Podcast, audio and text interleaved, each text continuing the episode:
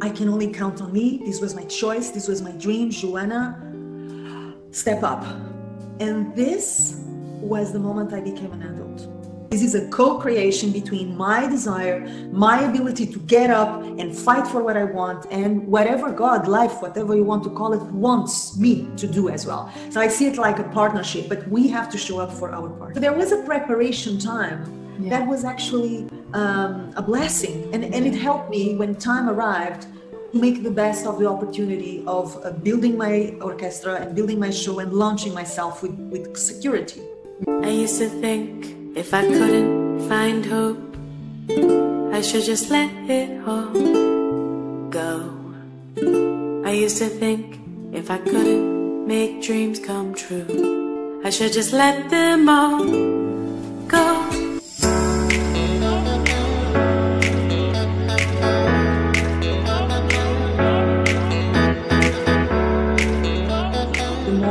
Dropped my mom at the airport and I saw myself totally alone. No perspective of anything. I just cried my, my eyes out to the point of falling asleep on the ground and uh, waking up around five o'clock in the morning with the muezzin calling for the prayer, you know, Allah Akbar. I woke up at five o'clock in the morning, lying down in my living room floor where I had fallen asleep, crying my, my eyes out and I saw myself on the floor. I looked around. I realized, okay, this is not a dream. I'm really here. And there is no one to pick me up. I have to pick myself up. I can only count on me. This was my choice. This was my dream. Joana, step up. And this was the moment I became an adult. Really, I never forgot this moment it is very, very strong. Even today, when I think about it, my body shivers because it was a chilling moment. And the moment, then again, the moment when I understood, I started to understand what it means empowerment. Right. Really. Of course, there are circumstances where we have people helping us and supporting us. And since then, I had a lot of people supporting me in so many ways. Mm. But at the end of the day, you cannot count on the white knight to save you or to to to jump in your place you know or to do the deed or to be brave in your place you have to step up stand for yourself and say i'm gonna do this. I'm gonna do this god willing this is a co creation between my desire, my ability to get up and fight for what I want, and whatever God, life, whatever you want to call it, wants me to do as well. So I see it like a partnership, but we have to show up for our part. And in this moment, I understood I had a lot to do, a lot, starting with getting up, because there was nobody to rise me up. I was yeah. So my mom was gone. I didn't know anybody. I could I could die there, and nobody even noticed. You know. Yeah. yeah. So I rose up that morning, I did my tea, I started to gather my bearings, to calm down, to put my feet on the ground. I thought about, okay, what can I do? It is illegal. Can I work in other countries while this law is on? Mm-hmm. Can I gain experience perhaps in other countries nearby? Yeah yeah. and then come back when they change the law. I started to look for solutions. So this is also something that I, I teach my students so much about, which is resourcefulness, right? I mean, yeah. sometimes we tend to look at what we don't have. Right. We focus so much on, oh my God, this happened, this limitation, I don't have this, I don't have that. Look at what you have is such a powerful shift and that's exactly what i did you know? I literally i prepared my tea i sat down in the table of my living room practically empty room. Nothing very yeah. very uh, you know uh, very empty cold apartment in a uh, in a part of cairo called Heliopolis mm-hmm. and uh, i sat down and i thought okay now what? What do i have?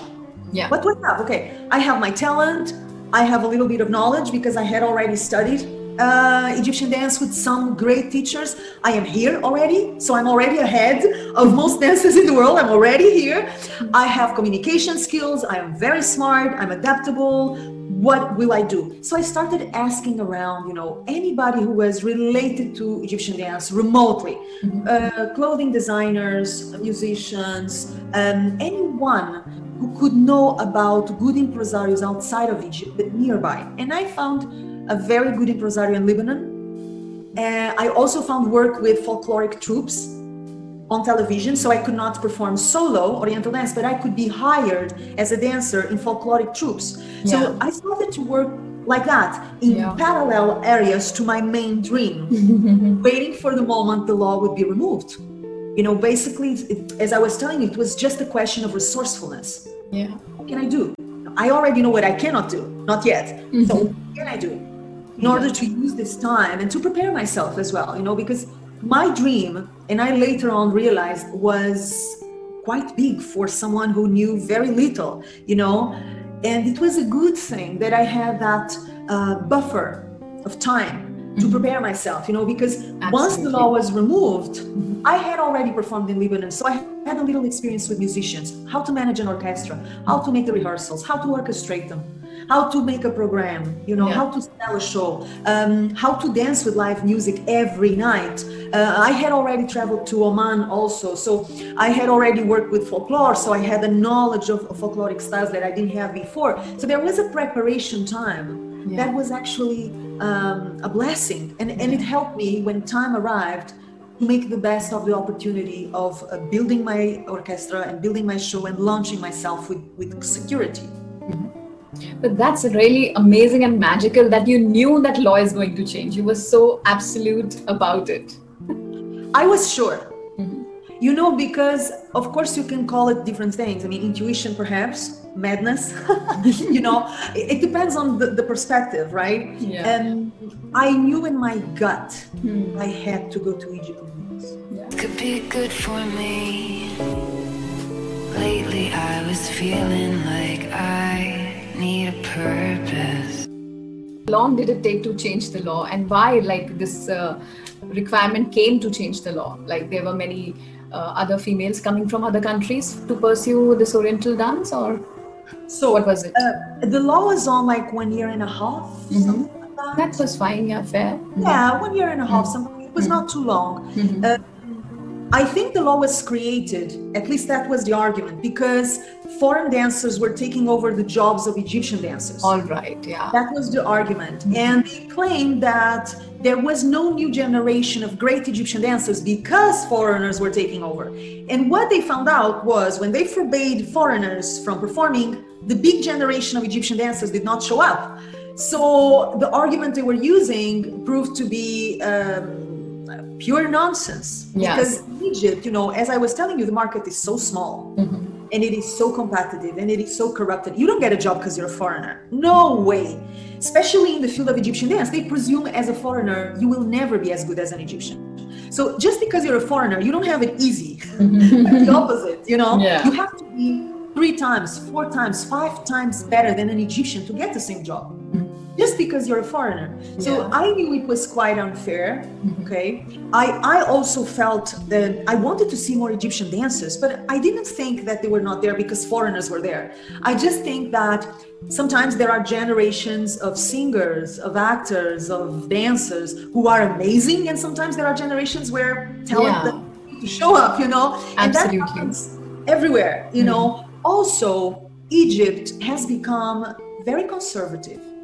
So, Egyptian girls who may want to become professional dancers nowadays don't have a very inviting environment, starting from the family environment. They will not be supported by their families and they will not be supported by society at large. So, I think that also influences and justifies the reason why we see so little Egyptian talent nowadays. Yeah. So even the teachers I studied with, they are not from the younger generation, from my generation.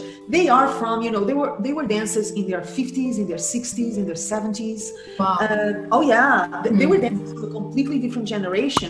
So there is kind of a, a void they thought was due to the presence of foreigners, and then it was not. and, uh, I guess dancers um, and impresarios and musicians started to complain because there were a lot of good good Egyptian dancers who wanted to work or said they wanted to work, but they wouldn't, even when foreigners were not in the panorama. And Yeah. there were some good foreigners who wanted to make a good job and could not because they were illegal.